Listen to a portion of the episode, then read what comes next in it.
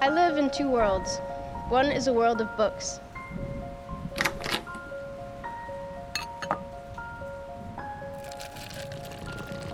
Você está ouvindo Leitora Caótica.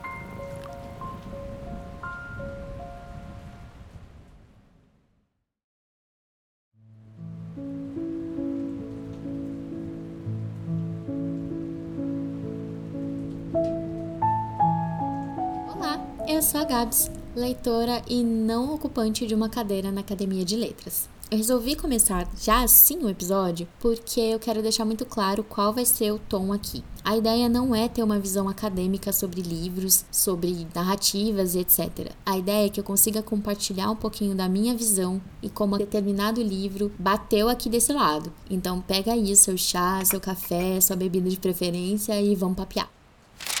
Como eu falei, meu nome é Gabs eu tenho três gatinhas, eu espero que esteja dando para ouvir o miadinho delas, porque elas são muito fofas. E eu leio desde pequenininha. E desde que eu comecei a ler, eu comecei a falar sobre o que eu leio. Aí eu alugava muito a minha mãe, meu pai ali, para falar um pouquinho sobre os livros que eu tava lendo.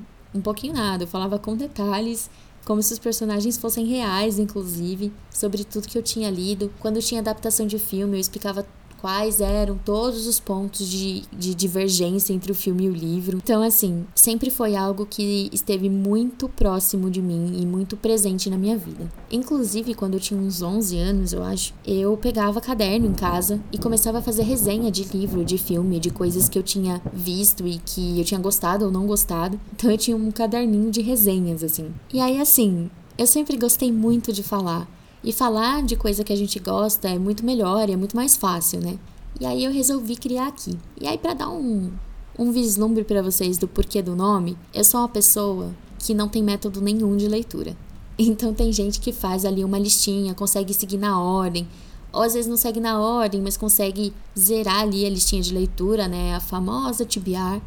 E eu não conseguiria me ater a uma tibiar nem com uma arma na minha cabeça. Eu sou o que a galera chama de mood reader eu leio o livro que tá fazendo sentido naquele momento. Eu tenho um monte de livro não concluído que eu comecei, eu tenho certeza que eu vou gostar do livro.